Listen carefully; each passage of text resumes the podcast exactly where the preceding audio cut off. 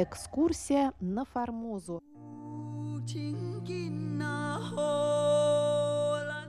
У микрофона Мария Ли. Здравствуйте, уважаемые друзья! Мы продолжаем цикл передач по книге Валентина Лю «Экскурсия на Формозу. Этнографическое путешествие Павла Ивановича Ибиса».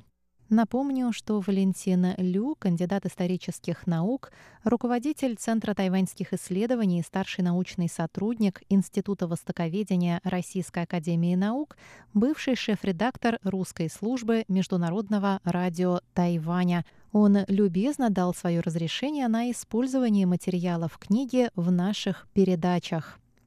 Друзья, те, кто хочет приобрести книгу Валентина Лю, могут сделать это по ссылке в описании этой передачи на нашем сайте ru.rti.org.tw.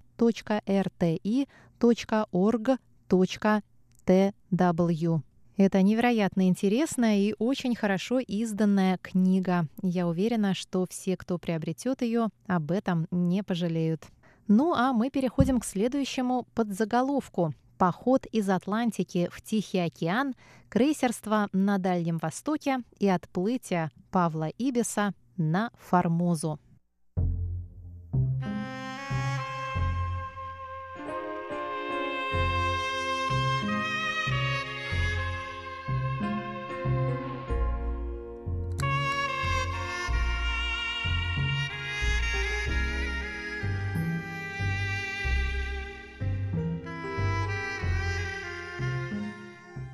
23 октября 1873 года, через 360 дней после выхода из Кронштадта, корвет «Аскольд» прибыл в Шанхай и тем самым завершил первую половину кругосветного плавания.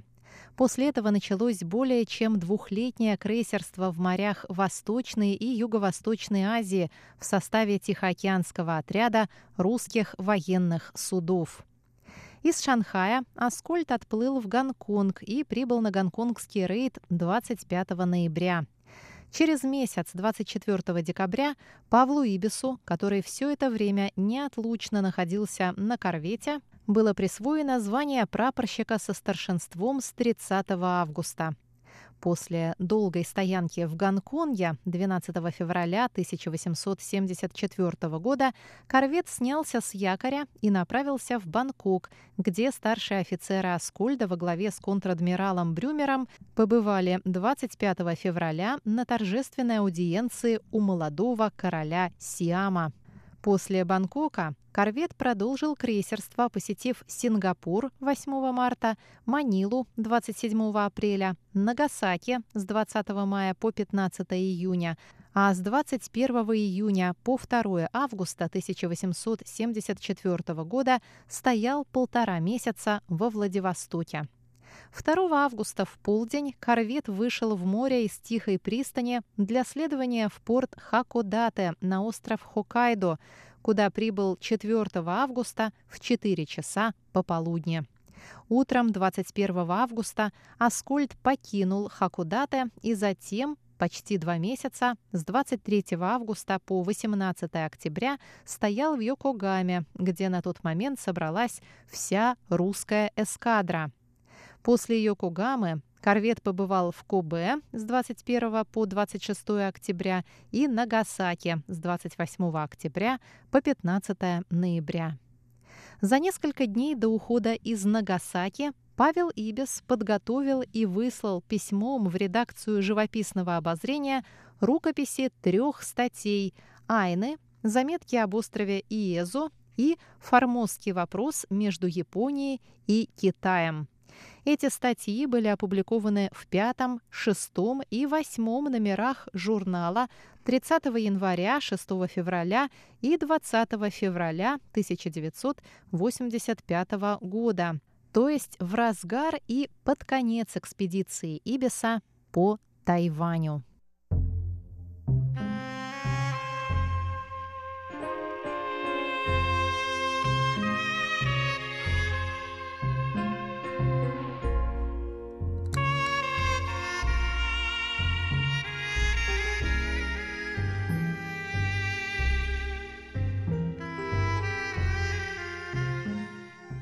Далее автор Валентин Лю пишет, Прежде чем перейти к рассказу о самой экспедиции, следует коротко обрисовать обстоятельства, пробудившие интерес прапорщика к далекому острову и его обитателям. В 1874 году правительство Японии отправило на Тайвань военную экспедицию, поводом для которой стал Муданьский инцидент по названию деревни Мудань, по-японски «ботан», убийство в 1871 году аборигенами 54 из 66 рыбаков с острова Рюкю, потерпевших кораблекрушение у южных берегов Формозы. 12 рыбаков были спасены и вернулись на родину – японские власти потребовали от Пекина покарать аборигенов, а затем решили сделать это своими силами и по возможности завладеть частью Тайваня.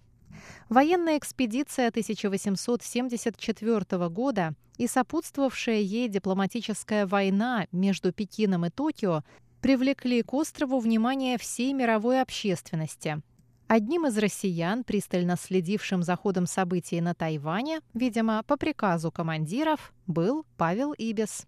Поступившее в ноябре 1874 года известие об успешном усмирении воинственных формозских аборигенов, урегулировании всех японо-китайских дипломатических споров и скором окончании японской военной экспедиции открывали удобную возможность для посещения острова с разведывательными и исследовательскими целями.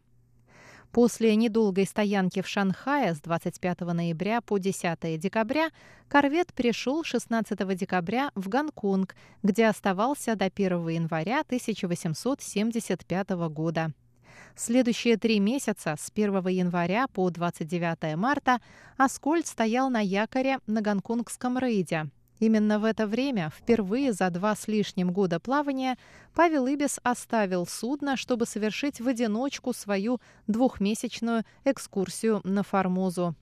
Вот как описывал начало путешествия сам прапорщик. Далее цитата. В конце декабря корвет «Аскольд» прибыл в Гонконг, где ему предстояла долгая стоянка – Здесь я изложил свои планы его превосходительству, адмиралу Брюмеру, и просил его уволить меня с корвета на время, необходимое для их исполнения.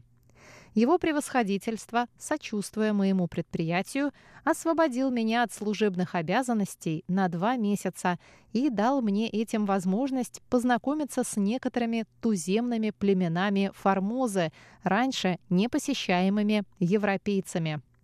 Быстро сделал я необходимые для такого путешествия приготовления и 28 декабря оставил Гонконг на австралийском барке Пелхэм, шедшем в Такао за грузом. А Такао был для меня хорошим исходным пунктом. Такао – это прежнее название города Гаосюна, что на юге Тайваня. Таким образом, по словам Ибиса, он отправился в поездку 28 декабря но, согласно выписке из вахтенного журнала корвета «Аскольд» в 1875 году, в списке офицеров, находившихся на борту судна на гонконгском рейде 1 января 1875 года, странным образом указан и прапорщик Павел Иванович Ибис.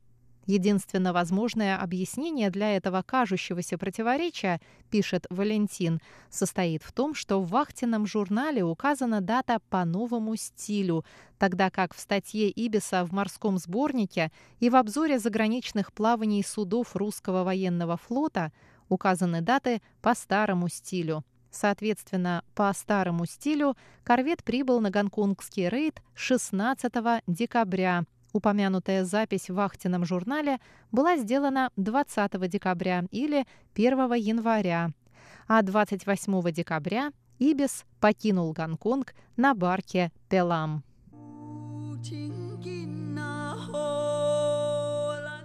Дорогие друзья, на этом мы заканчиваем очередной выпуск из рубрики «Экскурсия на Формозу» по книге Валентина Лю «Экскурсия на Формозу. Этнографическое путешествие